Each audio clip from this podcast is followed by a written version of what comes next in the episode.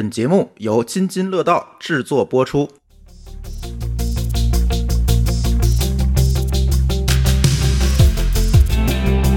各位听友，大家好！这是科技乱炖，嗯，紧急加录了一期。这个本来是想再看一看的，但是我觉得这件事确实是那天我们几个主播聊天的时候在讨论这件事。我觉得这件事情，很多人说这件事情是阿里的转折点，但是我我甚至我相信。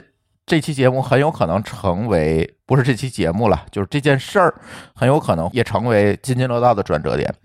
因为怎么说呢？津津乐道其实一直以来都秉承一个理念，是吧？我们是用理科生的思维去看世界，去给大家讲述这个世界是什么样子的。但是到了今天，尤其阿里这件事情发生之后，我们会发现，哎呦，我们觉得是公理的一件事儿，怎么就变成这样了？我们以前看到那些互联网企业，怎么今天就这样了？所以，真的这件事情真的得拿出来好好说。这个如果按我们以前的风格，可能是哎让子弹飞一飞，然后作为一个节目的一个环节，我们聊两句就完了。但是我觉得在今天，我们真的有必要。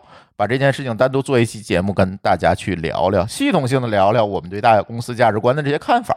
然后在节目开头啊，还是提醒大家单独订阅我们科技乱炖的这档栏目，在各个泛用型播客客户端里面直接搜索“科技乱炖”就能订阅和收听。因为我们科技乱炖现在改了分发策略了。就是你先收到的肯定是这个栏目的推送，然后在那个主节目里推送，不知道猴年马月了，你收到那个时效性肯定不成了。尤其科技乱炖这档节目还是比较要求时效性的，所以我们优先的会在泛用型播客客户端的科技乱炖这个栏目里面去。更新，所以大家搜索“科技乱炖”这四个字，单独订阅这个栏目，才能第一时间收到更新啊。第二个加群啊，我们最近加群的同学挺多的，而且我们把企业群打开了，这样管理啊各方面都比较方便，大家加群也不用找小助手等小助手拉，自己扫码就能加。怎么加呢？关注我们的“津津乐道播客”这样一个微信公众号，你就搜“津津乐道播客”就能找着这公众号。然后进去之后就有引导，告诉你怎么加群，或者是你回复两个字“加群”，就能收到一个二维码，你跟着扫码一步一步往下加就可以了，自动的就加进来了。现在也不需要跟小助手去絮叨了，你自己就能加，自助就能加。哎，就说这两件事，咱聊聊阿里。来，某个老师说说时间线吧。啊，行，我来捋一捋哈，因为我觉得捋时间线这事儿你最合适啊。对 对，好多听友其实可能这瓜已经吃过了，但是本着对这个不知道的、不清楚的听友的负责任的这个这个心态，我们还是要捋一捋。对，也许我们的听友刚刚打开电梯，是吧？嗯，对对，这个时间线是这样的，这个从最早这个事情发生是七月二十七号，大家回忆一下七月二十七号啊，嗯，那时候大家在干嘛？七月二十七号呢？这个女生她叙述说，她当前是好像是还是台风天儿，嗯，然后她的男主要求她说，你要出差，跟我去趟济南。这男主是他的领导，我觉得还是叫男领导吧，别叫男主了，不太配这个“主”这个字儿哈。嗯，对对对，这个男领导呢，当然后边是有一些七七八八的声音说他们并不是领导，啊，说他们俩都是 P 七怎么样？这个事儿我就不太清楚了啊。那我们还是按照正常的这个时间线来叙述，就是这个男领导说你你一定要出差，因为这种事儿其实在我们呃工作的时候其实蛮常见的，就是说有一个项目到了一个什么紧急的时刻，你必须要去见一下甲方或者是合作伙伴，露个头，对，然后他就出差，在当天晚上就喝酒，强制又被灌酒，这个就这时候会引出了一个所谓的酒桌文化啊，可能后边我们再会聊这个事儿。那总归是他被迫去喝了很多酒，但是他其实提出了说，我酒量不行，啊，最好少喝一点。但是呢，一桌人也不太介意，他这个不太在意他的他的表示。反正灌酒灌醉了，他醉了以后，他醉的应该是比较比较深，所以他中间已经断片了，他不知道发生什么了。后来呢，这个醒来以后，发现自己没穿衣服。而且内衣还不见了，所以他报警了。这是二十七号这这天晚上发生的事情。当然，报警之后还有一些细节，就是报警之后，警察看录像发现，哎，那个男领导去他这个休息的这个房间进进出出，进出了四次，不知道做什么，因为房间里面是没有摄像头的，只有走廊有嘛。那就意味着至少这个男领导是有房卡的。对。这个中间又出现了一些罗生门的事情。据说这个男领导是自己去前前台补了房卡，因为我们知道酒店很多时候也不会查那么细。他说我是哪哪房间的，你给我房卡落房间里了，或者怎么样，你给我补一张，酒店可能就重新做了一张房卡。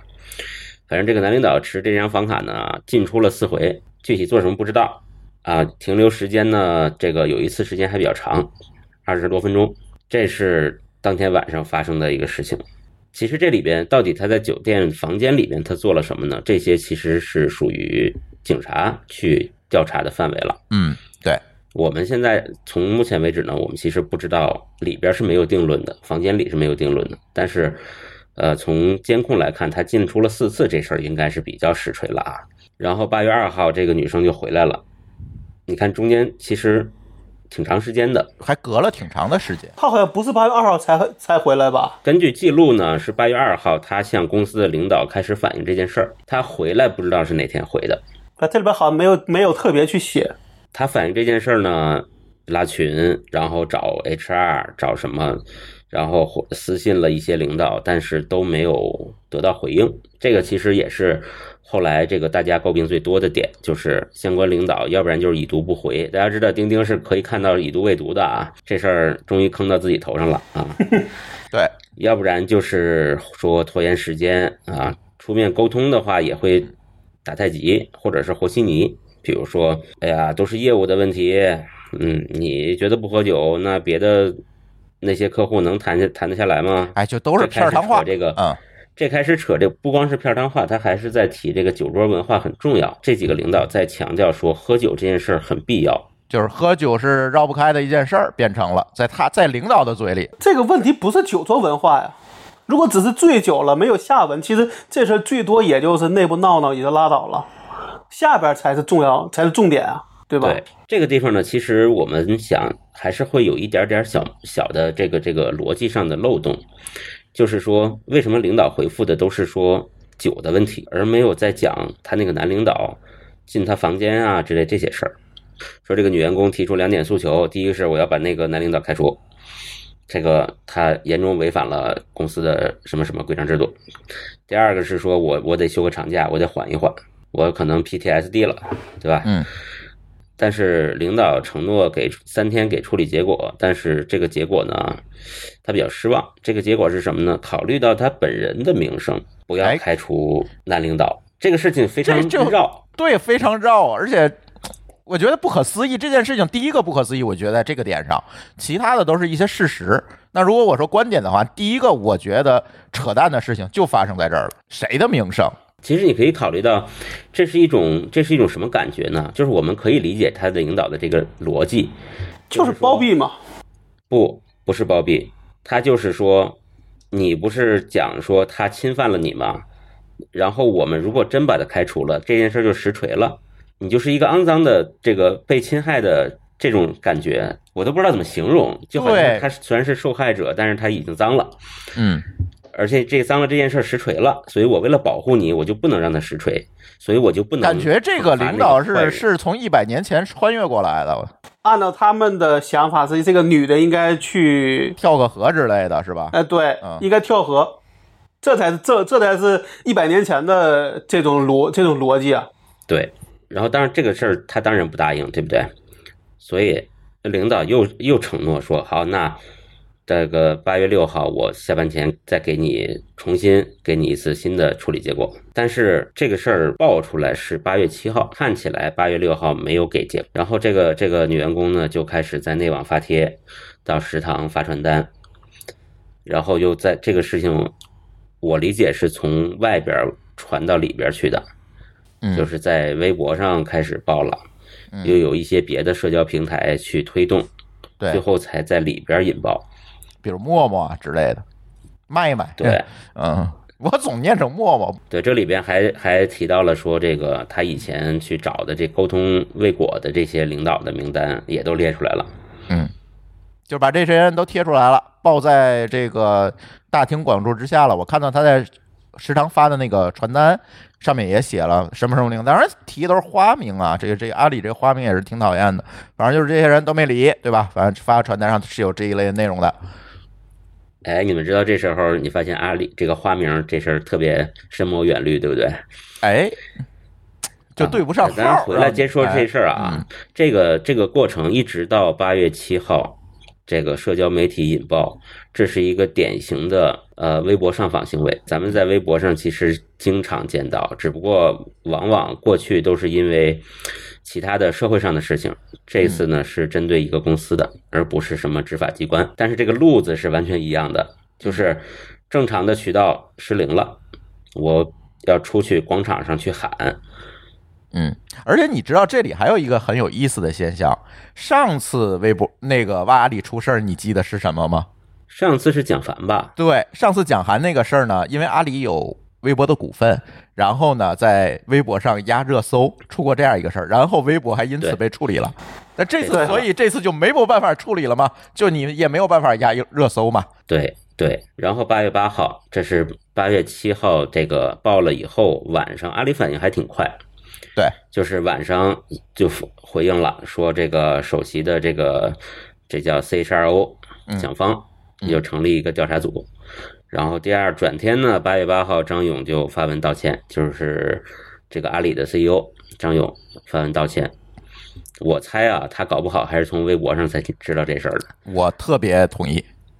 对，就是他，我们可以看到这家大公司的内部的这些东西很多都失灵了嘛。嗯，然后后面还这个冒出来好多发酵的事情，也蛮有意思。就是其实八月八号，我们可以认为是这件事儿已经基本告一段落，对吧？对，当然还出了一个是五千人还是六千人的一个什么勇敢牛牛的一个事儿，嗯作为一个小插曲。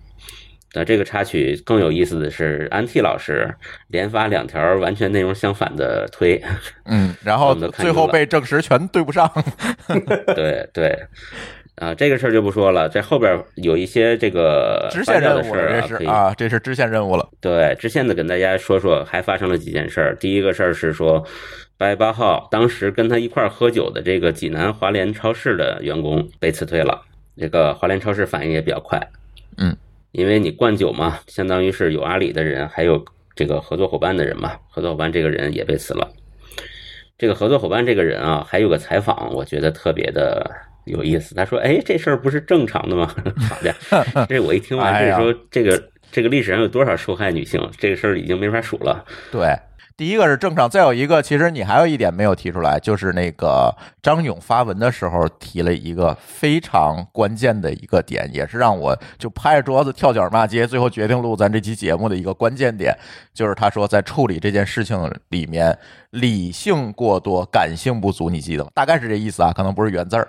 就是我的理性大于感性，我操！你是性骚扰啊，对吧？咱先不说进屋干什么，你大半夜进了人女员工四次的屋子，你现在说这个东西是理性过多，感性不足？什么叫理性？其实啊，这件事儿严格来讲，他从头到尾就应该全都是理性。他用错词了，他其实想说的是过于冷漠，对他用错词了，我觉得。对，就是没有同理心嘛。但这里头从头到尾不应该有感性，这不是任何感性的问题，这就是一个非常理性的事儿。呃，我觉得这里涉及到一个名词定义的问题，就关于性骚扰的这个定义问题。这个一会儿请某个老师来介绍外企的经验哈，咱可以接着聊顺序。刚才说的是这个济南华联突然冒出来开了一个人，表示了一下自己的态度。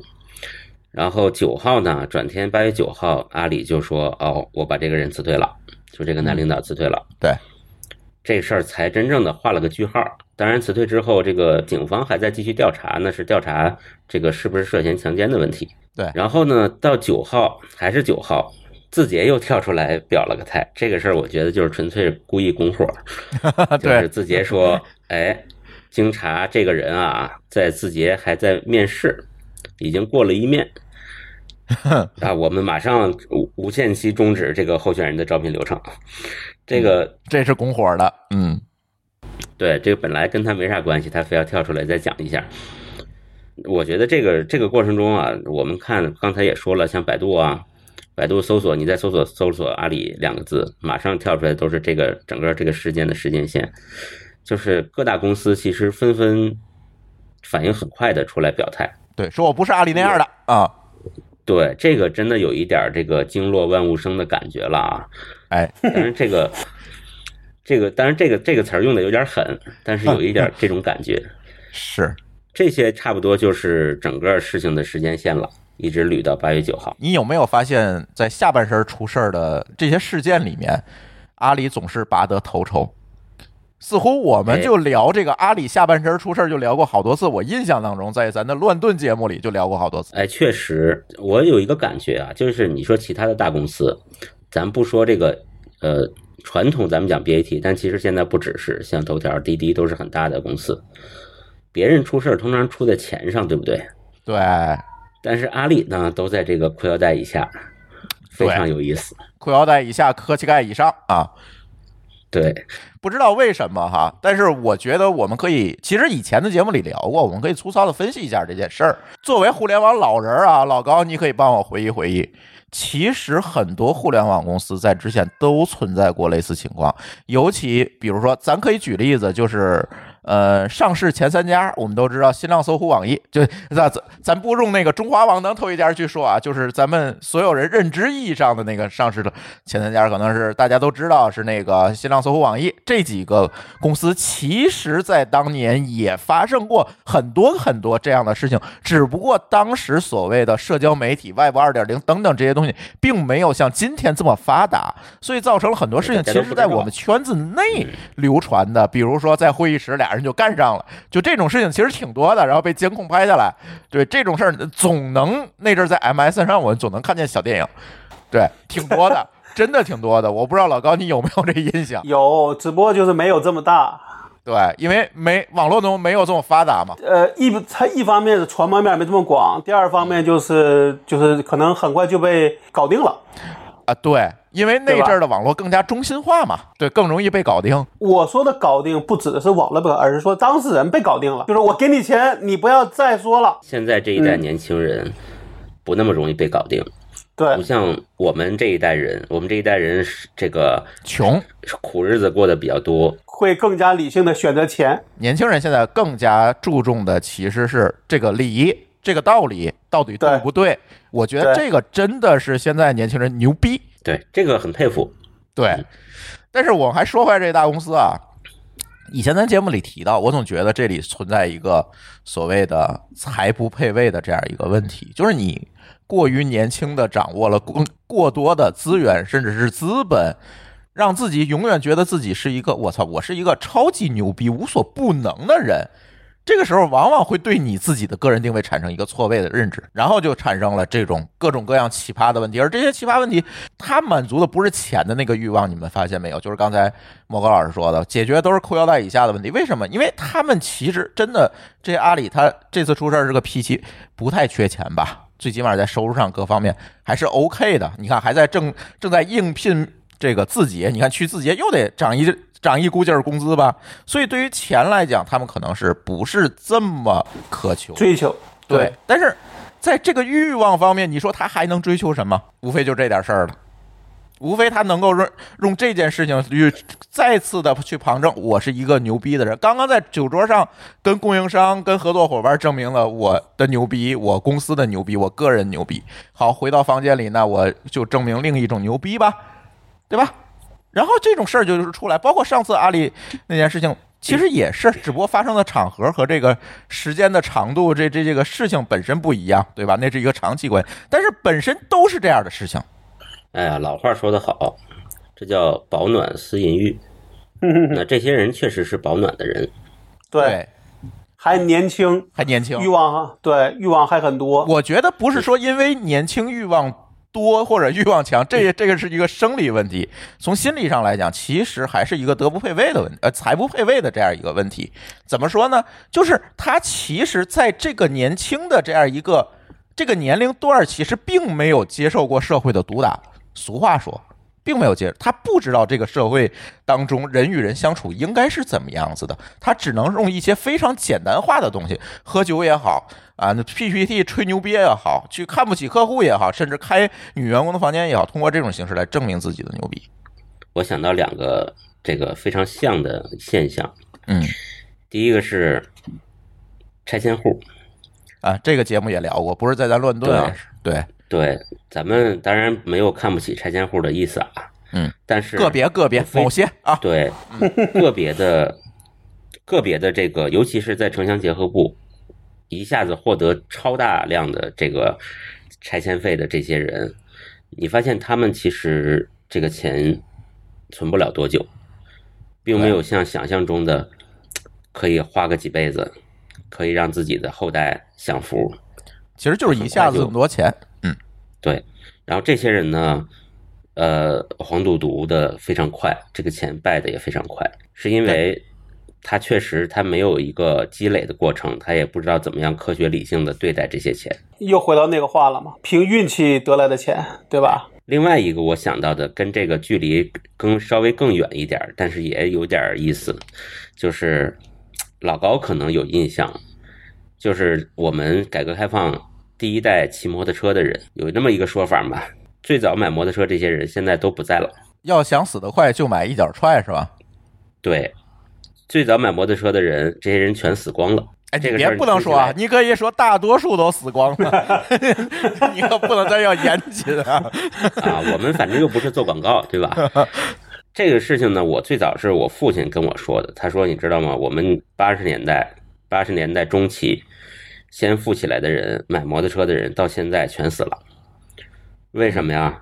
第一个，暴富，他没有驾驭这个速度的能力，但是他获得了这个速度。第二，没有任何保护的常，自我保护的常识，头盔什么的都没有。嗯，那这些人只获得了一个速度，前所未有的速度和快感。嗯，那他们很快就死掉了，这一茬人都没了。所以这个事儿，这两件事不了解魔圈儿，嗯，这可以请隔壁有台南哥过来聊聊。我觉得，对，你看现在摩托车圈子都是讲各种骑帅不骑快，讲护具，甚至我们还攀比护具，我觉得挺好。但是早先那一批人真的都已经摔的摔，所以这个都是我觉得都像朱峰讲的那个。才不配位这个词儿，它不一定是才，它可能是别的东西，知识，呃，或者是能力，反正都不配位，就导致了一个悲惨的结果。而且你看这次事情还有一个最关键的点，就是刚才我们也聊到了，就是所谓打引号的酒桌文化。那天我在极客上发一个帖子，我说这个事儿啊，咱酒咱可以叫酒文化，但是咱要说酒桌，咱可不能说酒桌文化，咱弄上文化自信这个词儿来。对吧？咱只能说是酒桌恶习，我不觉得这个酒桌上有任何文化而言。对，因为我倒是听过很多人跟我说这个事儿，我也没怎么反驳。我是把文化这事儿当成一个中性词，更多的是叫习惯。它可能是酒桌上大家经常会出现的一种习惯。嗯，习惯也行。酒桌文化，我觉得别扯事儿。对，我觉得别扯文化了，真的。现在又搞文化自信这些东西，你说扯出文化来，就往往会让大家觉得这是一好事儿，怎么升华了？就是咱就说酒桌恶习这件事情吧。以前啊，我们都觉得在二十年前，我们觉得互联网是代表一个先进的企业价值观和先进生产力的这么一个东西，对吧？加入一个互联网公司是加入了一个先进的生产力和先进的价值观。那阵儿我不觉得在进互联网公司要喝酒，哎。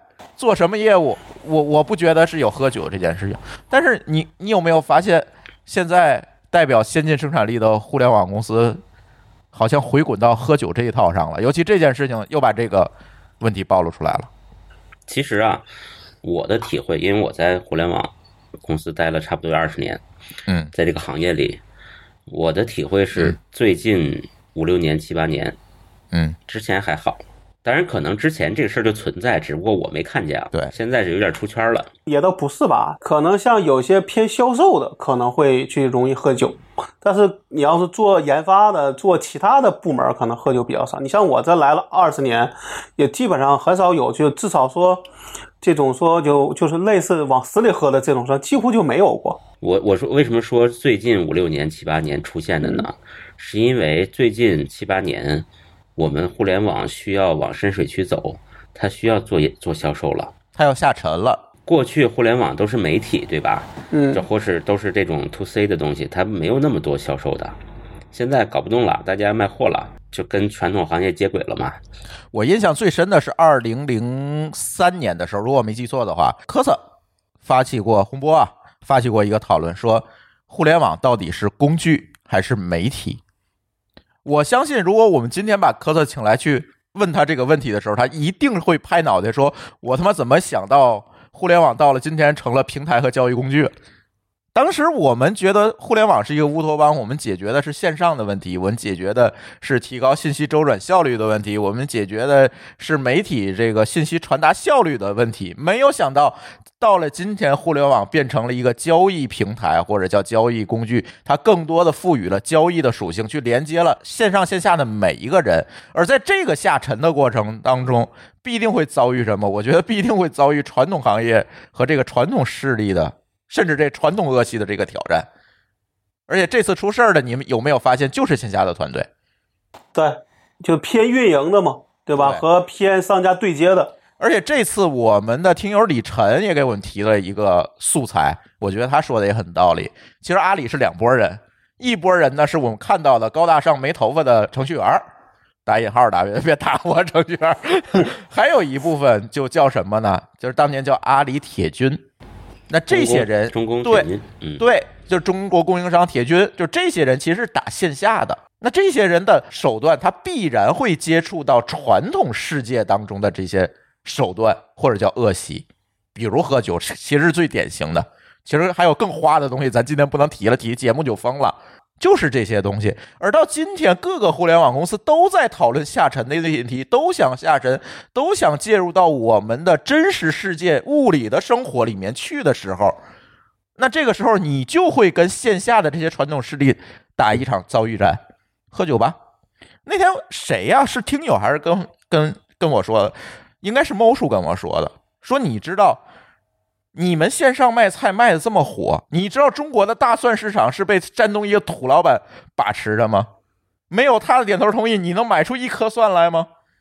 当然，我不知道这个事儿是不是这么回事儿，但是能够理解说他在表达这件事情的时候那个情绪，就是你下沉市场其实传统世界那个逻辑以前是跟互联网有一道分水岭的，现在没有了，是你要做他的生意去的时候，那这个酒桌文化那当然就被提出来了，呸呸呸，叫酒桌恶习就又回来了。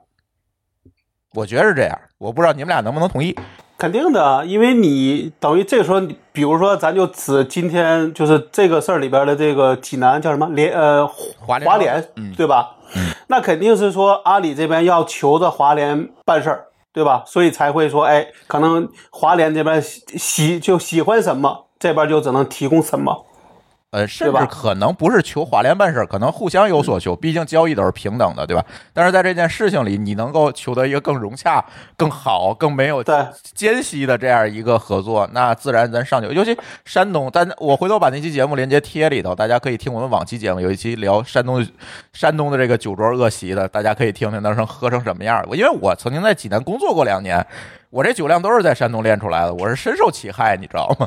你说到山东，我想起来这个跟刚才那个事儿有关的那个段子，嗯就有一个人说说这个不可能是山东的，因为山东的话，这个这个这个女的根本就不能上桌。这个这个真是太黑了，我觉得这又退回一百年前了。这 而且我觉得里边还有一个很大的问题，就是大家可能都比较年轻，然后大家在酒桌上酒喝多了就会增加好好胜，哎，对，对吧？嗯，面的问题，哎，这也是不可避免的。说实话，嗯，而且现在其实互联网，我刚才说到这个铁军问题，其实现在互联网公司在线下在。地方，尤其他做地方站啊，你看之前这个各种外卖平台啊，各种这个落地的平台都在招地方站的负责人。那这些人，你可以理解成他其实跟互联网毫无关系，都是传统行业人士。比如说他有做销售的，对吧？有有有做这个做什么都有，反正我看我最近研究了一下这个某外卖平台的这个整个的组织架构，我发现就到了城市级往下呢，跟互联网就这些人就完全没关系了。对对这个时候其实当年那个互联网就等于高大上、学院派、守规矩、这外企范儿等等这些等式，其实就完全不成立，你就把它当成一个传统生意就完了。就是大家一定对互联网公司要有这样的一个预期了，而且你们有没有觉得，咱就提说回这件事儿，刚才我们说这个酒桌恶习这件事情，还有一个问题就是，你有没有发现，尤其某个老师在外企也做过，这一会儿可以让某个老师给我补充哈。国内企业对性骚扰这事儿，其实一直是特别特别暧昧的。这这次又旧账又翻出来说，阿里当年搞破冰，对吧？我们也咨询了某前阿里早期员工，说确实有，对吧？而且这个破冰不断的降低下，可能这几年才才好一点儿，对吧？他说破冰是什么呢？可以大家给解释一下这这个破冰哈，其实就是一个我我认为跟酒桌其实是一样的，就是一种服从性训练，讲点隐私的东西，讲点在别处不能讲的东西，当然跟咱那个直播没有关系啊，咱直播也叫。别处不能讲的话题，不是这个事儿啊，就是你们可以猜这，甚至说为什么我的要这么说，是在于如果我说具体的节目都会被封的那些东西，对吧？是讲那些东西，跟以前传统公司新阳光来那酒局有什么两样？没有啊，他只是披上了什么团队精神、team work 这种，甚至企业价值观的这种幌子，但是据说现在没有了。但是没有，并不代表这种服从性训练的意图在这些企业文化里、所谓的企业价值观里面就不存在了，并没有明确有一天说这破冰这些事儿不对，没有说过啊，阿里从来没说过，只不过后来慢慢的少了，或者是强度没有这么高了，没有这么越界了。但是这件事情他从来可没说过是不对的。而如果这件事情是是不对的，或者是一个暧昧的。那这种服从性训练的文化一定会浸润到这个企业经营管理、员工管理的所有的环节里面去。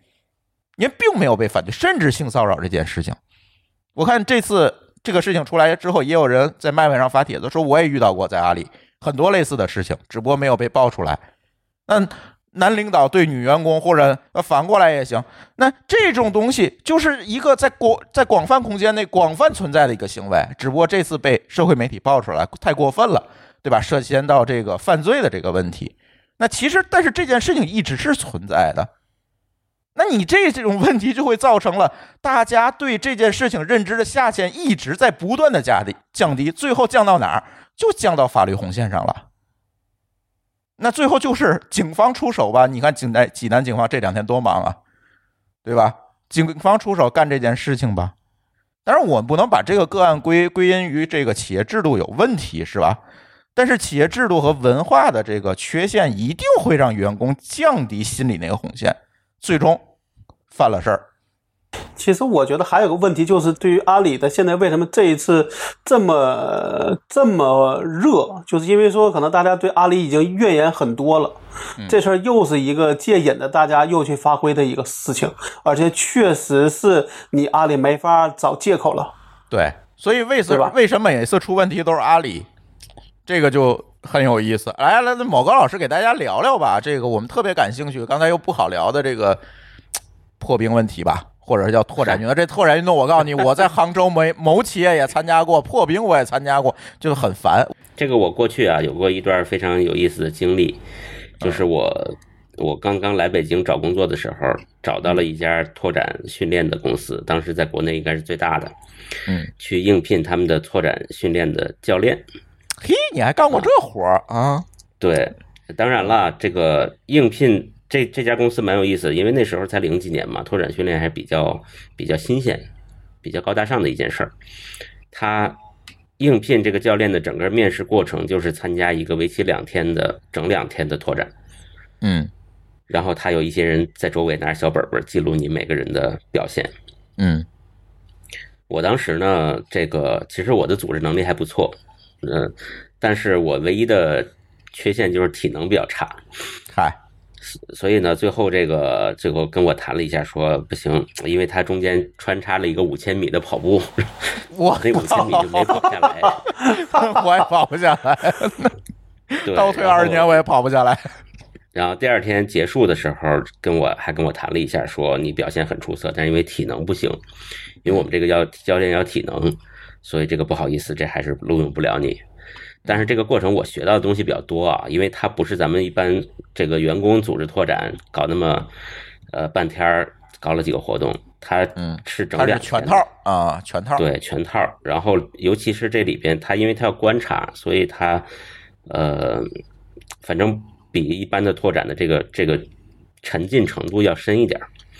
这个地方呢，其实拓展训练都是有破冰环节的，这个是一个很常见的事儿。这个破冰呢，首先啊，我给这个事儿要我需要给他正正名，就是其实破冰这件事儿并不是像朱峰说的，它是一个服从性训练，至少它本意不是这样。它本意很简单，就是为什么叫破冰呢？其实是说让我们这些参与的人互相熟悉起来。因为拓展运动这件事儿，大家参与过，可能现在世界上所有人都参与过拓展运动了啊。嗯大家大家在参加拓展运动的时候，就会知道说，它里边有非常多的项目是协作的。对，它要体现出来说有几件事儿要体现。第一个是互相信任，无条件的互相信任，就是就像大家都知道那个背摔环节，你要嗯往后摔，你要相信后边的人能接住你，对吧？这是一件事儿。第二个事儿呢是除了无条件的互相信任以外，它还有一个互相能力的互补。比如说我们常见的另外一个项目就是翻墙，有一个差不多三米高的墙，这一帮人呢，所有人都要过去。我知道可能有的人这个听友朋友做过这个项目啊，我做过，我做过，嗯嗯对，那那翻过去呢，有的人跳得高，有的人体重轻，他最后一个人总要把他拽过去嘛，大家可以想象，最后一个人都得过去，所以他又体现了一个这个互补的事儿。这所有的事情呢，你信任、互相信任和互相的互补，它都建立在一个前提下，就是互相了解，对吧？嗯破冰这个环节是想解决这个问题，就是我怎么能让在一个非常短的时间内让大家互相了解、互相信任起来。这里边有一个心理因素，大家可以体会一下，就是你和别人快速的拉近距离，哪怕是这个带引号的距离，就是没有真正的拉近，但是看起来互相信任的一个特别快速的手段，就是分享自己的隐私。分享自己的丑事儿，分享自己那些就是互相分享自己见不得人的事情。阿里就是把这个事儿给做到极致了。对，当你分享过，比如说咱们两个人互相说一些这些隐私，你心里就会产生一个错觉，就是我们已经是多年的好友了。当然，可能这件事儿过去，破冰这个活动过去以后，下个月咱俩再碰见，发现又是陌生人了，但那不重要，对不对？但是因为又有了新的隐私了吗？对，但当时你会有一种，你会有一种心理的错觉。就之所以我说的错觉，是因为他不是真的成为好友了，他只是让你有这种感觉而已。就是你们俩已经是，因为只有多年好友才能分享隐私，对不对？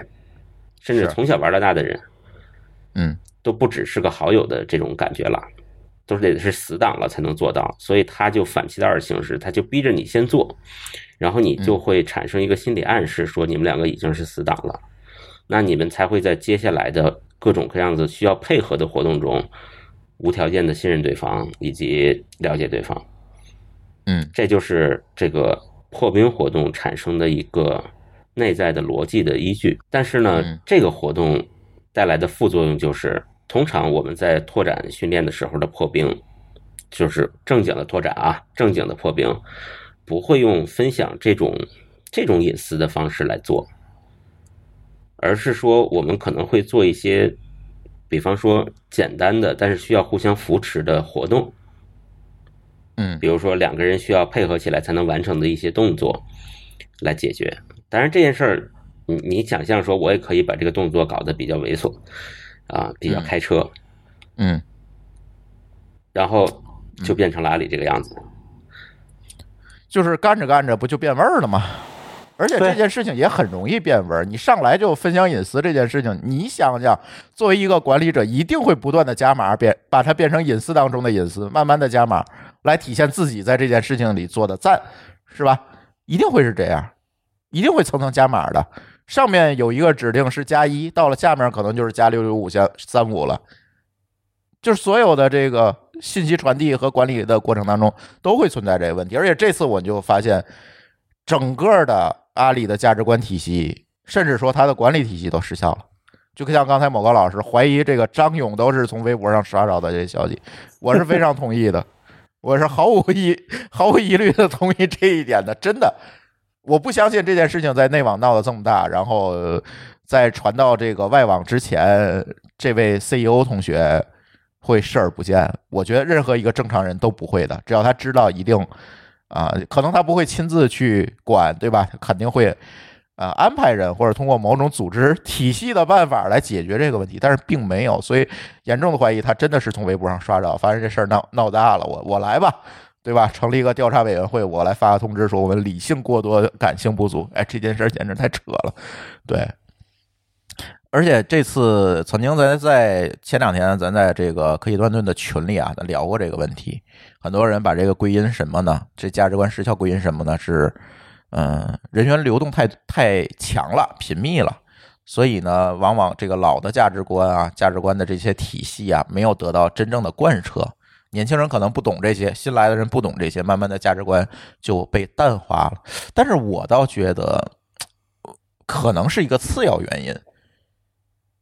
某个老师，你有没有这样的感觉？我不觉得说，我人换的多，而且阿里也没有这么强的人员的流动率哈。我人换的多，我的价值观甚至我的管理效率都会变了，我我的管理体系都会失效，上行下达都会失效。我我不觉得这是一个主要原因。说起来就比较复杂了，咱们尝试着说说啊，这个反正太复杂了，可以后期剪掉。就是一个企业的价值观，为什么企业要有价值观？可是归咱们归根溯源讲一下，为什么企业要有价值观？其实它可以没有，它可以只有规章制度，对吧？嗯，价值观的作用其实是当发生了这种规章制度没有涵盖的事情的时候，面临这种选择的时候，能够起出一个起到一个指导的作用。嗯，就是规章规章制度不是方方面面的，不可能，对吧？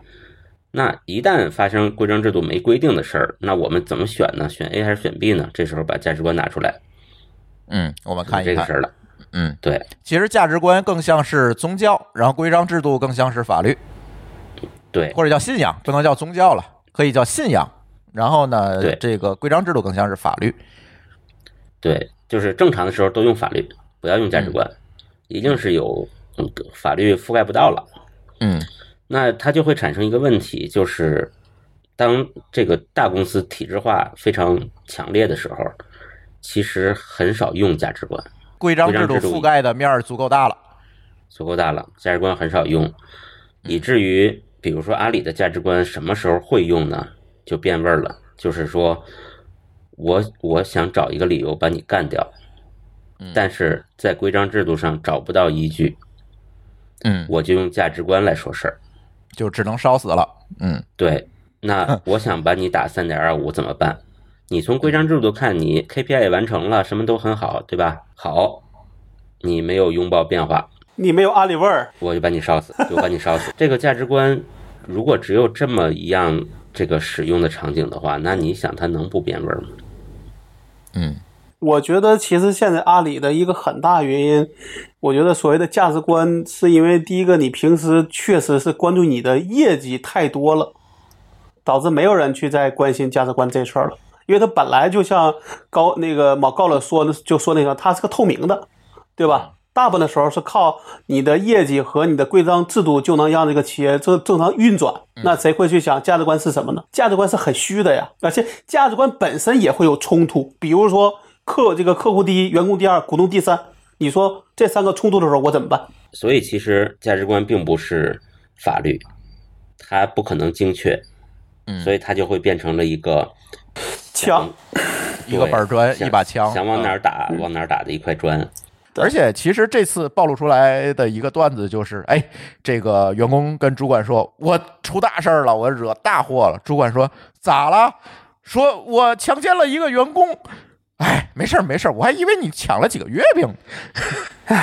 这月饼这月饼这事儿，我觉得现在但凡阿里出事儿，只要但凡跟价值观相关的月饼这事儿，他已经绕不过去了。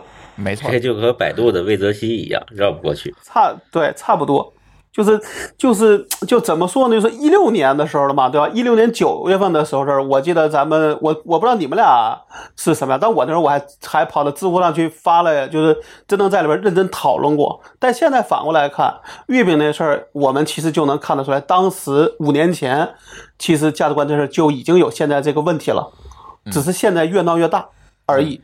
对，我觉得月饼这个事儿，我我可以说说我的感觉啊，就是当时呢，我一直觉得阿里是偏严了，就是不管他价值观对不对，嗯还是怎么样有点矫枉过正偏严了。嗯，就是稍微有一点点小瑕疵就会把人开除。但是我万万没有想到的是，他不是偏严，他是歪的。这个男女关系的问题，反正没事儿。啊，沾个月饼，就包括啊，大家可能跟阿里打过交道的人都知道，我过去也有这个客户经理我我请人喝杯星巴克，给人吓坏了，说千万不行，对不起，这我这我要掏钱，千万不能让我的客户出钱，否则会被开除。就是所有人都会这么讲。他们好像是有一个额度，超过多少钱不行。星巴克肯定超了，你可能请他喝那个蜜雪冰城问题不大，喜茶都不成啊。因为那个时候我就会包括月饼这个事儿，我就会感觉他们是非常严，嗯，只是非常严，但并没有想到这中间是个扭曲的状态，这个让我没有想到。这个事儿我来给你们讲一讲吧。这个事儿呢，就是因为中秋节发月饼，然后有一些多余的月这个月饼呢，这个行政部门想去发，但是又不因为你并不够嘛，所以是希望大家来做一个抢购的一个方案。然后有几位同学呢，就是觉得自己很忙，他就说：“哎，那我能不能通过所谓这种类似这种呃技术的手段去抢？”嗯，但是呢，这个里边又有因为那个抢票的就抢月饼那个程序也没有做的很完善，他们就等于多抢了。但里边大部分人呢，其实在发现了之后，就第一时间去跟啊跟啊跟行政人去说明这个事儿，但是。有人就在这个事儿上讲，就等于上纲上线、刻意拔高。我觉得很多时候他说的话并不对，比如说叫作弊，而且他说是呃造成了福利分配的不公正，客观上有获利的意图和事实结果在。这个事儿，我觉得从我能看到的几个当事人的这个角度上讲，大家并不是这个，并不是这么个想法。嗯，这样的一个拔高就导致说，哎，这就是个价值观问题，嗯对吧？因为好，这几个人大部分都是安，就是网络安全相关的，他就可以他就可以说，哎，你一屋不扫，何以扫天下？嗯对吧？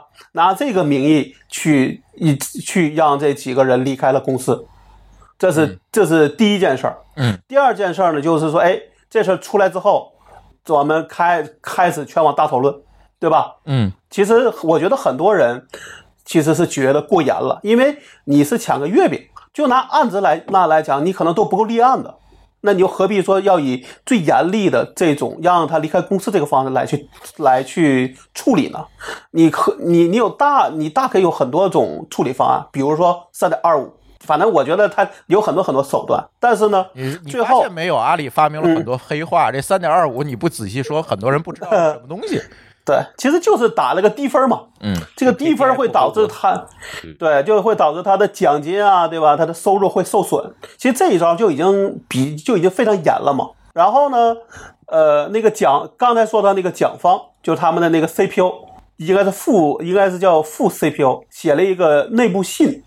然后这个信里边，其实现在看里边提到的一个重点是说，呃，他们集团用了四个小时对此事进行进行了复盘和讨论，最终我们选择支持振飞和小明的决定。这句话才是重点，也就是说，呃呃，当然说这话我我觉得我就说了啊，反正那个朱峰你觉得该裁那你就裁。这个里边最大的问题是，刘振飞当年是所谓公是阿里集团的首席风险官，所以他可以说这事儿是由归他来管。这个我我相信，我如果我脑补一一脑补一下，他当时发现这个事儿的时候，他就说：“哎，我要开除他们。”但到了这个这些人来讨论，他就说：“这个你要把这个权力下放给我，我就要去开除他们。”所以最后才会有这样的一个话说说：“哎，我们最终选择支持振飞和小明的决定，对吧？”嗯，那好，这个决定就变成了开除。所以你但实际上所以你觉得这个过程当中，其实在背后有一条支线是权力的争夺。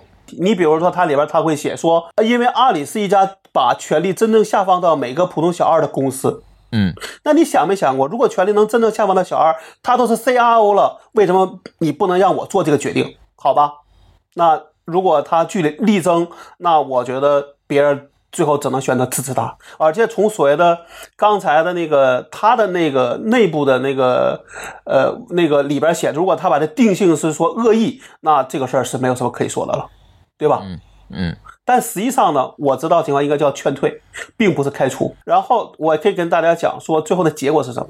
他们走了一共应该是走了五个人，应该至少回来三个，又回到阿里了，只是比较低调，谁也不说。嗯，其实都回来了，最后又对，但是有走的可能真伤心的，就不会再回来的。嗯也，我现我现在也有，因为这事儿我也是，就前几天还跟一个阿里人在聊这事儿，他就说，他就明确说，四个阿里的人回来三个，另外那个阿里云的应该也回来了，嗯嗯，那么现在的问题就变成说，这个事儿就变，在我现在看来，这就等于刻意拔高到价值观这个层面。先不说你这事儿上面对于这个事实认定有没有问题，你刻意拔高到价值观，就变成了这个月饼事件，就变成了只要但凡提到阿里价值观的事儿，这事儿就绕不过去了。嗯嗯，对，绕过去才是鬼呢，我觉得。对啊，对啊，嗯，你什么东西，但凡是一个事儿，都比月饼大，对吧？对，你说的很有道理。所以，呃，另外我得我得说啊，就这事儿，我觉得当然你可以说是一个猜测或者据说。其实你就会发现说，当时那个 CIO 这个振飞同学，其实在一年后应该是被边缘化了。因为我刚才我还特意去看了一眼，CRO 是可以放在高级管理层里面，在他的阿里巴巴的集团的网站上能看得到的，但是他现在可能只能负责一个业务线，只是那个业务线的总裁。那你想，其实这个实际上是我觉得是有差距的，虽然同样都是合伙人，而且外界总看阿里是怎么讲，HR 权力过大。呃，这个我得说啊，我我我个人觉得，有时候 HR 是出来顶锅的，因为必得让 HR 去操作呀，无论是开除还是宣布决定，很多人都是 HR 去去顶这个锅的。但是呢，确实会有这个问题，就比如说今天咱们说这事儿，其实他们就等于说没有真正做到 HR 该做的事儿，对吧？嗯，人力资源，那你的人力资源怎么做呢？你说业务部门不知道该怎么做，你的你这个 HR 其实，在某讲你也同样没有作为，这就是问题。所以等于双线都失效了，最后就只能去食堂里发过发传单了。你说的是 HR 本身的问题，其实我想聊的还是咱回到价值观这件事情来哈。价值观现在从外部来看，就是咱就拿阿里举例，其实我相信其他的互联网公司往往也会爆出来一些问题，也是会在价值观层面产生很多的争议。尤其这些争议会产生于这些巨型公司里面，对吧？什么 BAT 对之类的这些公司里面，这个时候我们就在思考一个问题啊：如果这个组织足够大，像刚才某个老师说的，这个规章制度覆盖的足够全，那这个时候价值观其实就变成了一种信仰。那如果你这个时候过度的去强调某种信仰，过度的对这个信仰去上纲上线，基于这个信仰去追求政治正确，一定会产生寒蝉效应。所有跟他有关的事情一定都会被压下来，是没有办法传到上面去的，只会对这些人只会对上负责，不会对下负责的。对上负责的方法是让上边觉得下边一切安好。或者你可以叫对上隐瞒。所谓的对上负责，就是我所有的事情，我所有的业绩，我所有的功劳，我所有的政绩都是自上赋予我的。其实对下跟我其实没有半毛钱关系，我能压就压住了，别给我找麻烦才是真的。而且我宁愿有的事情我宁愿不去做。所以这种过大的组织、过度的政治正确，对这个某种信仰的过度的。追求，甚至在此之上，这种严苛的惩罚，像抢个月饼就会开除这种事情，一定会导致这个自下而上的这种信息传递的失效。作为管理者，别管是谁，作为管理者，这这次还开 还还开除了几个这个管理者，还是劝退了，我忘了，一会儿某个老师给我补充。但这些人一定会只追求稳定和升迁，很难去着眼于这个长期发展，一定是这个结果。而这个一定是这个组织开始衰败的一个起点。我们都说这件事情是阿里的一个转折点，我非常同意和相信这件事情。如果他处理不好的话，对吧？我觉得处理的好可能也很难，他只能像月饼事件一样，再次的被大家不断的在以后提出来。而且现在国内的互联网公司真的成长的太快了。对，大量的赚钱，大量的这个招兵买马，大量的去占领和扩展市场，甚至把小公司挤的都没有地方了，没有地方去了，对吧？老高也是其中一个受害者。对，但是内心的那种土气根本没有办法清洗掉，这就像暴富的煤老板或者拆迁户一样啊。这个时候你怎么办？只能靠制度、靠外部的监督和制约来解决。但是这些外部的监督和制制约现在存在吗？不存在。而你让他从内部改变，其实是很难的，最后就是崩塌，就是从内往外的崩塌。他们还有强大的 PR 能力，对，他可以压，对吧？他可以管制言论，他可以做这些事情，对吧？他可以压下来。这件事情，这件事情是一个特例，蟑那个老高总爱提一个叫蟑螂效应，是吧？当你在屋里发现一只蟑螂的时候，那一定不是只有这一只蟑螂了。对，而且从一个人身上来看的话，如果这人做过一次坏事儿，你发现他一次，他可能已经干过很多次了。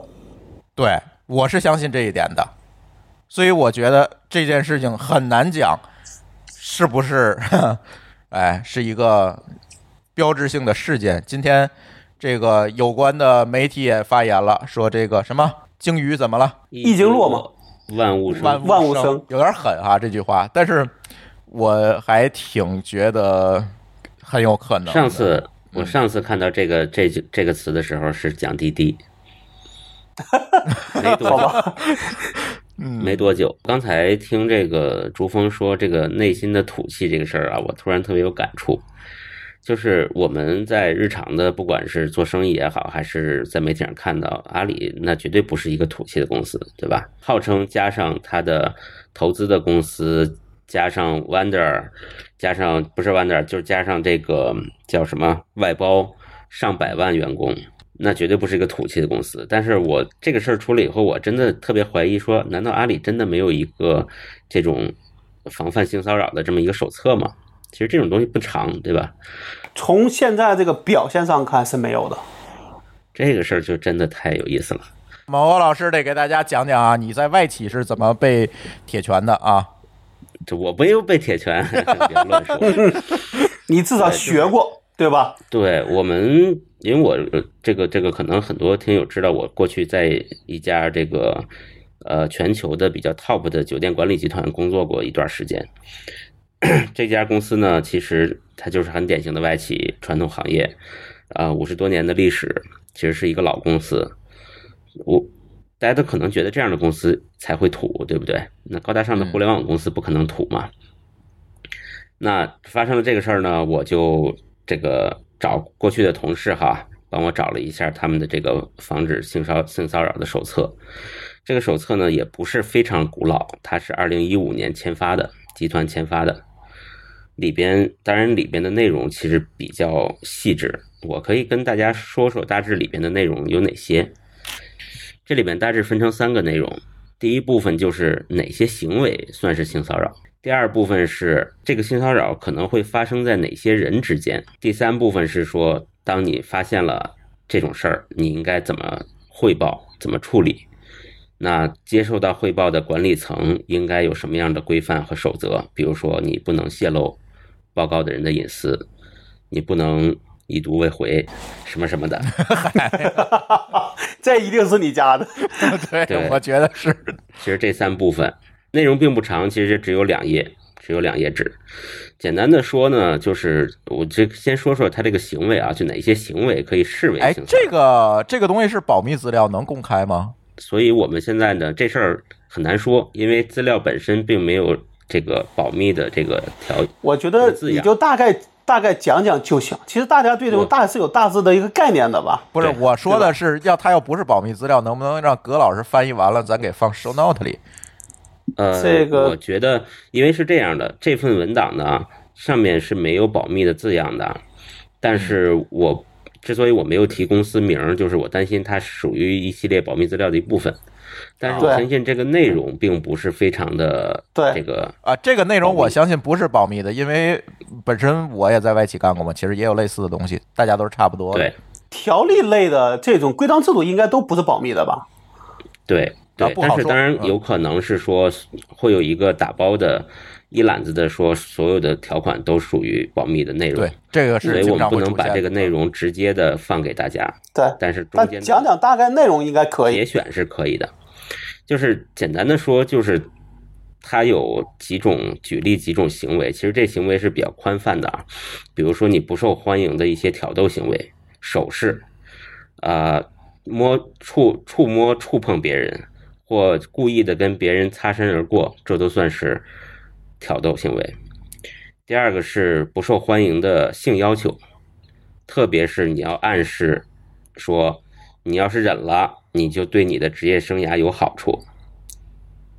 这个是一个很很重要的点，是因为其实我们讲职场性骚扰很重要的一点就是，它是有这个从上到下的，或者是说他对你有控制力的这种是有关系权利才会对，是有权利容易发生，对吧？对，第三个是说这个贬低，或者是持续询问某些人的某人的性生活或者是行为。第四个呢，就是造成一个有敌意的工作环境，就有点像大家理解的这种刚才说的那个破冰，就是这是一个环境。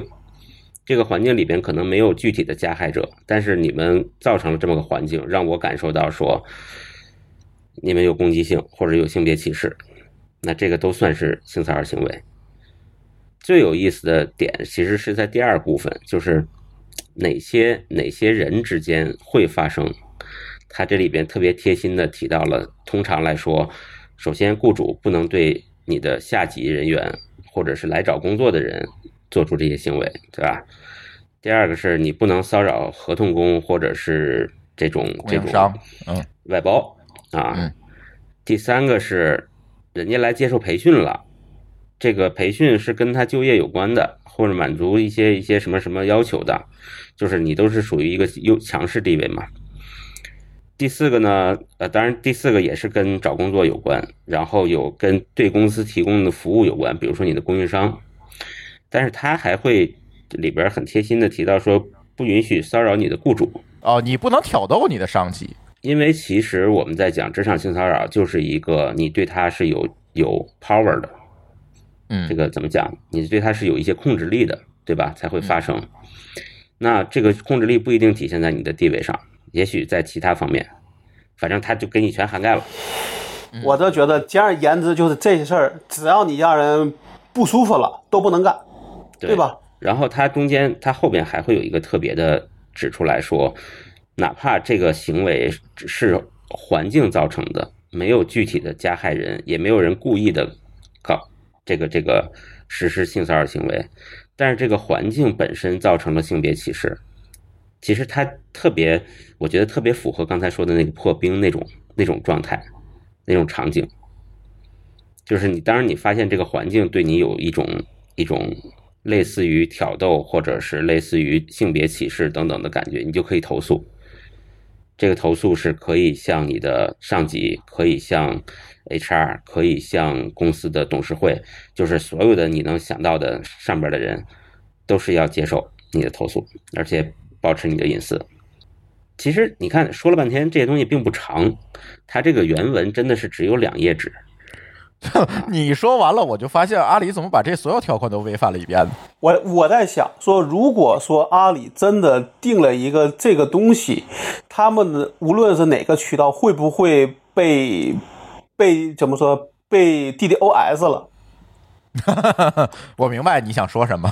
你想啊，他说他的员工有二十五万人，可能弄不好真要这么去规定，这么严格，那就如果说他觉得环他环境不舒服，都可以去投诉的话，那我相信这个真的可能会他的如果是个邮箱，可能会被塞满；如果是电话，可能根本就打不进去了。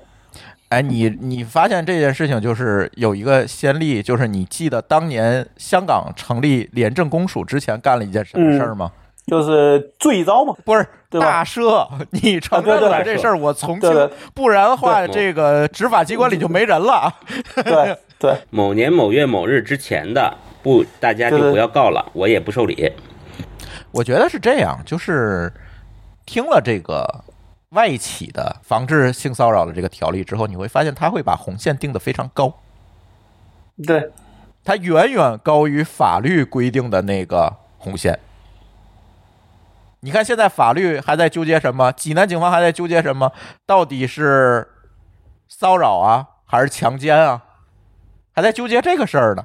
但是实际上，用外企的这个条例你去看的话，从喝酒的那一刻起，他就已经废了违规了，你就废了，对对，但我我倒发生后面的事情了。对，但我倒觉觉得说，这种其实在忙它也是一个文本，对吧？真的能不能执行的好，还是看你公司环境。如果受就是受理的人也是一种叫什么和稀泥的想法，那这个这个公司也一样是是是是很麻烦。就就做魔兽世界那个公司，最近不就出了这个事儿吗？嗯，对吧？Me too，好，然后里边儿现在闹的 CEO 已经辞职了吧？对，呃，这件事情我可以讲一下我的经验啊，因为我在外企啊，包括给外企当供应商啊，这时间还挺长的。往往就是老高说的这种情况啊，就是有文本但是变不成 exe 的这个情况啊，其实不多，而更多的情况呢是这个东西被滥用，嗯，是蛮多的。对我曾经遇到过一个事儿啊，其实这个不是性骚扰的这个条例里面的规定，其实是反歧视的。这其实，在外企这个反歧视也是一种政治正确，大家都知道的。然后呢，在这个外企，其实我是帮助他们去做一些事情，算算是他们的供应商吧。呃，这个很大的一个互联网公司，就是做开源手机系统的那个那个互联网公司哈。然后呢，哎，在这个过程当中，他们员工发布的一个不当的邮件，其实是触犯到我了。但是当时我就在考虑这件事情，我要不要给他提及，要不要向上申诉？因为这个时候，其实这件事情其实蛮严重的，其实蛮严重的。甚至我觉得，就是到了中国区，他再雇的员工，他对这些东西的学习，其实甚至没有我多，因为我毕竟以前真的在外企干过。他可能是一个原先可能只是一个供应商，慢慢的他成为这个外企的这样一个员工，对他负责还是一个边缘业务，他甚至不如我懂。如果我干他的话，其实是很容易。但是后来我想想，没有做，没有做的原因就是，其实我挺不想把这件事情变成另外一个极端的，就是把它当成了把政治正确又当成了一杆枪。其实这个仍仍然会在另外一个层面上带来另外的一种危险和过度。我不知道某高老师有没有相同的这个感受？我觉得其实可能是跟这个环境是有关系，比如说，呃，比如说我们在香港、在新加坡，嗯。你这个事儿呢，好像没有感觉它过度政治正确，嗯。因为他们在可能在一家企业、一家大公司里边，对这个性骚扰这件事儿可能过，呃，管得比较严，就咱们讲管得比较严，或者处罚比较重，但是他日常生活中其实方方面面都是按照这样的生活准则来的。但这个事儿如果发生在山东，你会发 现又，回来了，操险你会发现，啊！你会发现，你不让女性上桌这件事儿，如果咱们刚才拿刚才说的那份性骚扰的准则来看，它是违反了其中有一条的，嗯就是你这个工作环境有呃性别歧视问题。嗯你发现，哎，这个事儿就拧巴了，就是你和你的日常生活不一致。就是日常生活中，我们可能大家习惯了在这样的一条线上工作生活，连这个里边的女性呢，也都是没关系的，她也觉得这事儿习惯了。那嗯你你这这时候你到这个工作场所里拿到这样的一个守则，那大家就会觉得，哎呦，有一点过。嗯，所以你说的其实是条例和文化，所谓打引号的文化和习俗习惯方面的一个匹配的问题。对对，比如说可能有一些国家他比较喜欢这个这个呃，就是人和人的距离感就没那么强。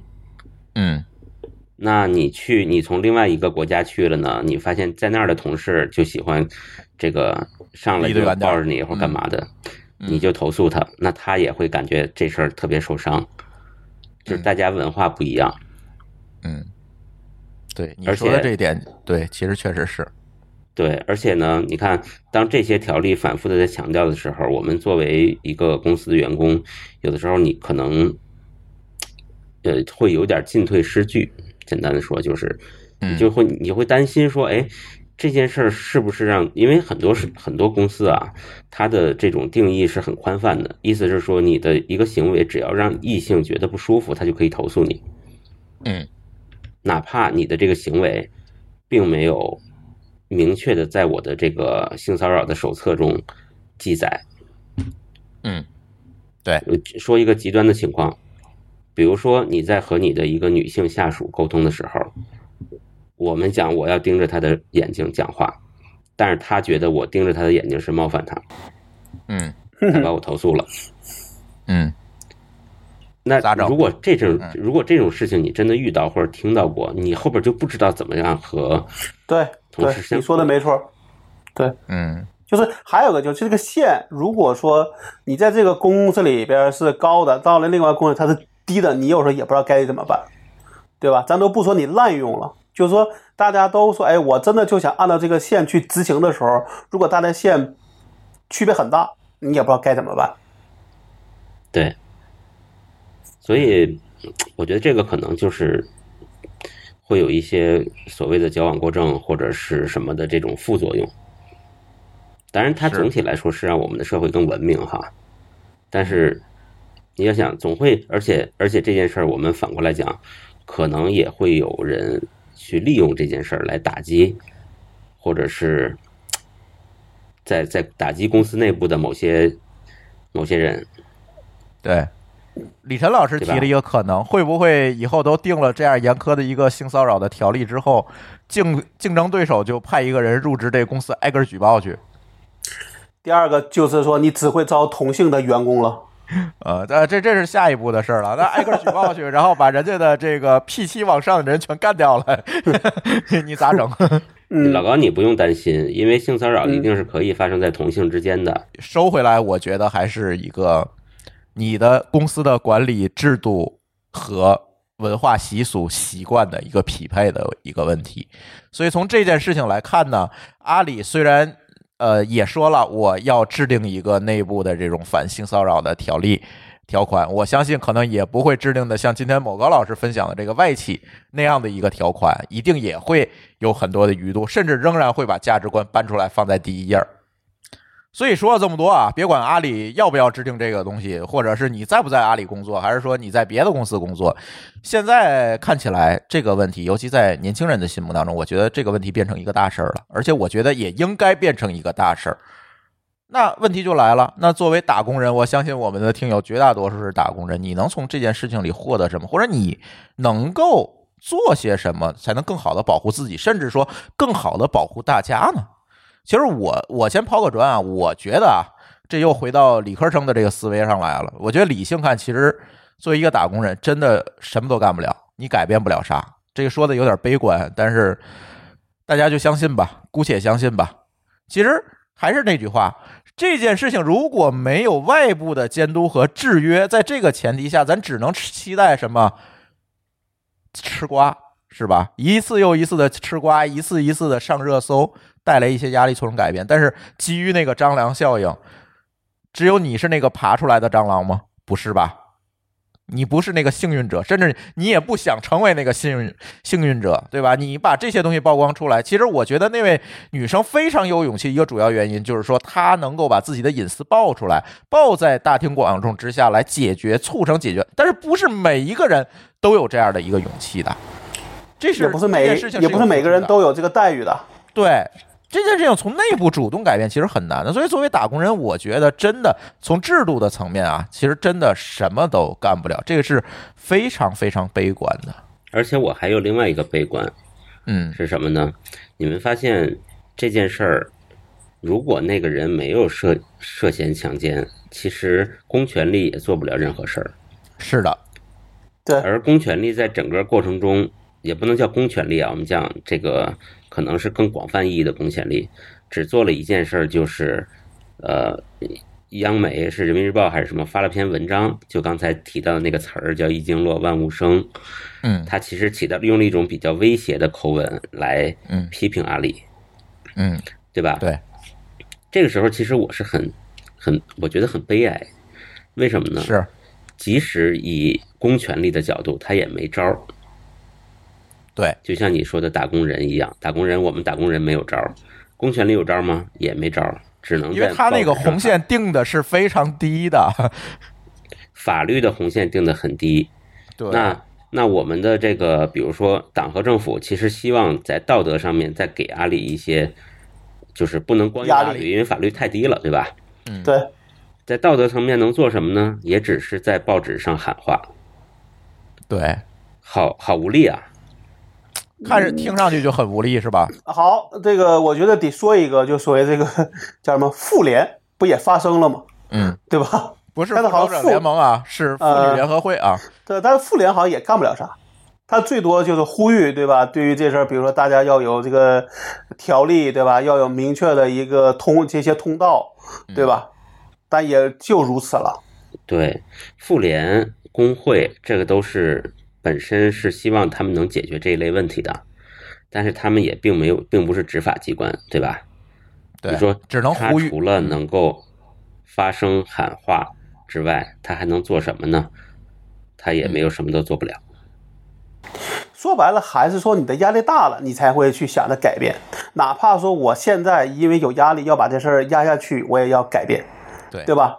哪怕我写了一个不合格的，或者我至少要要有个明一个明面上的决定，或者一个制度，我要去做，这才是开始啊。对我特别喜欢这一代年轻人，是因为他们终于不用为五斗米折腰，他可以为二十斗米折腰，对吧？但是他不会为五斗米折腰，这个时候他就能够更加清醒的去看待这些情况和问题，能够更加清醒的做好自己，甚至说不把自己立于危险的这个境地。其实哪一届年轻人也都还不错。说个主旋律的话题，就是我们今天团建看一九二一去了。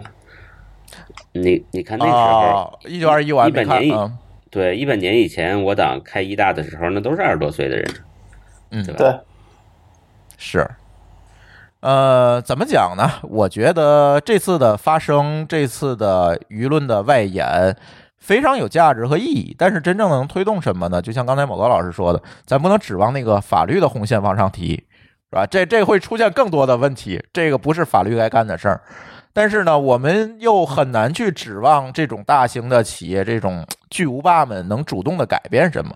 下一步怎么样不知道，真的要靠新华社在那儿不断的骂街来推动这个问题，也很悲哀。所以最后，我觉得还是要靠我们每个人自己吧。我觉得真的，你不把自己立于这个危险的境地，学会拒绝，甚至能够为被伤害的这些同事发声，就像这次阿里一样，能够鼓励和支持，甚至是帮助他们。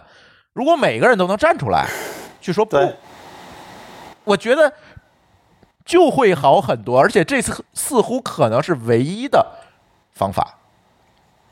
嗯，怎么说呢？我相对有点悲哀，相对有点悲哀，嗯因为毕竟所谓的掌权的并不是一个年轻人，而且他可能因为 KPI 啊、因为各种原因，他选择了不作为。那这次事儿能够解决，那你下一个事儿呢？能不能有足够的压力让他去改变？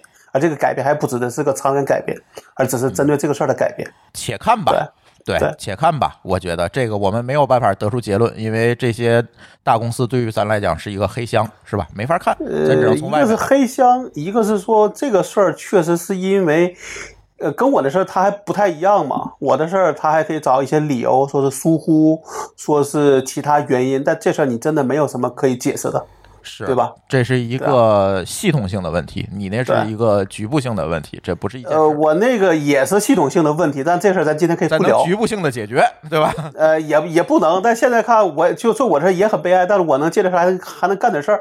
嗯，但是呢，从所谓的这个咱说从这个大的方向，就是知识产权的角度上讲，我对这也比较悲哀嗯嗯，啊，一样的。好吧，这个可以单聊哈。而且现在互联网公司真的不是像当年二十年前这么高大上的一个选择了。我们一定得明白一件事儿，就是这些互联网公司变得慢慢的也是平庸了，甚至令人厌恶。你你只能说他这个就钱多，嗯，钱多他也不是永远的呀，这件事儿。但这个就有问题嘛，就是大家原来说去大公司是说，哎，我我是想去做一个能够改变世界的事儿，对吧？顺便钱多。而现在可能大家的选择更多是，哎，这个地方钱，这个钱多。至于能不能改变世界，他不在乎。呃，而且还有很多年轻人有这样一个误区，我觉得咱先避免这样一个误区吧。就是接待过很多，这又是阿里的事儿，就是这种事情就频繁发生在阿里人身上，我也不知道为什么，这都快成了阿里味儿的一部分了。就是自己从阿里出来，去跟别人去接触的同同时，他就觉得自己牛逼。这个我觉得以以前节目可能聊过，大厂光环，对，大厂光环，就不要以为你今天的厉害是真的自己厉害，其实离开这个组织，你啥都不是。你认识认识自己局限性在哪儿？你现在的光环是大厂给你的，不是你自己自发光的，好不好？那天好像看有一个说所谓的统计，说是阿里的人出来创业，其实成功率也没高到哪儿去。是这个，上次咱不是聊过吗？然后咱想找数据，其实那个有人帮咱找了一个数据，然后但是没赶上录节目。后来我看了一下，确实是，呃，咱就说阿里吧，啊、出来的成功率真的挺低的，还是啊，也就也就那么回事儿。不是这么回事儿，肯定是跟那个整个的创业这个成功率没有什么差异，甚至更低一点儿。是这样一个数据啊，就是他他那光环没有用，真的没有用。他他在这个大企业里只是一个螺丝，这咱都明白。但今天咱不展开讲，对吧？而且在这件事情来，很多人提到，就是我刚才也提，是不是阿里走下坡路的一个转折点？我觉得这确实可能是个导火索，而且我还挺相信这相信这个事儿的。我觉得我我个人认为最大的原因还是它现在规模太大了，它条它已经是条大船了，它想掉头或者想做一个组织重塑，这个难度都非常非常的大。嗯，那我们就只能期望着它能够从内部崩塌喽。嗯，我只说难度大，但不是说它不行，对吧我们还是期望大家都变好。对。但是那你想想之前的雅虎，对吧？其实也是也是一艘大船。啊，那你会发现就是从内部崩塌了吗？呃，但但你但你会发现说，其其实就算创始人回来了，也没什么大用。嗯，解决不了问题了，已经。对，所以那天我倒觉得有一个人是说，哎，为什么马老师没有发声？马老师在阿里都没股票了，好不好？他还是合伙人啊。马老师哦，你可别提马老师了。马老师过去在阿里集体婚礼上讲的，开的车也不少。不不，我我咱们咱咱们不扯远啊，咱咱 就是还这上梁不正下梁歪，合着。我我我我我其实跟别人说的话，我是很简单，就是就算马老师出来，第一没什么用，第二大家会激火马老师，啊年轻人不不会管你你是马云还是谁，嗯，对对吧？嗯，那如果既然不能改变我，为什么一定要冒头呢？对吧？我都没有股票了，他过去这个集体婚礼开车这些事儿啊，其实大家这次事件也提出来了，有人提。对他现在站出来以后，他这个他这个态度很难把握，站哪边儿你说对吧？他也不能说这事儿无所谓，现在不是他站哪边的问题，而他自己的事儿他就摘不清。对对，所以他对吧不能露你头。你一说话就问你为什么开车，你说他还怎么说？对啊，这带头性骚扰啊，是啊，跑没跑啊？嗯，真的真的，我觉得这届年轻人的这个下限真的提高了，是一件非常非常好的事儿。对，好了，看阿里下边怎么做吧？且看吧还，有其他还有其他大厂，对，然后这次我们就聊这一件事儿吧。其实还有很多其他的事儿，对吧？还有还有其他的一些这个新闻和消息，我们放在下期乱炖一块儿聊吧，因为还是要看一下进展。比如今天刚刚召开的这个小米儿的发布会，我觉得也有很多亮点和槽点。对我也是刚看完开始录这个音，对，但是我们放在下期吧，大家可以期待一下。对，嗯嗯，行，那我们这期乱炖就先跟大家聊到这里。感谢大家的收听，也想着加我们的微信群，好吧？然后我们下期节目再见，拜拜。再见。好，拜拜。感谢您收听本期节目，同时您也可以收听我们制作的更多博客节目：科技乱炖、品质生活、津津有味、厂长来了、拼娃时代、串台、科技先生和蓝海之下。在您收听的平台上直接搜索即可找到以上这些节目。如果您觉得我们的节目对您有帮助，欢迎以购买周边产品的形式来支持我们。关注我们的微信公众号“津津乐道播客”，天津的津，欢乐的乐，道路的道，进入周边产品菜单购买即可。如果您愿意参与我们的更多讨论，可以加主播的微信号 d a o 幺六零三零幺，加入我们的听友群。本节目录音设备由罗德麦克风友情赞助。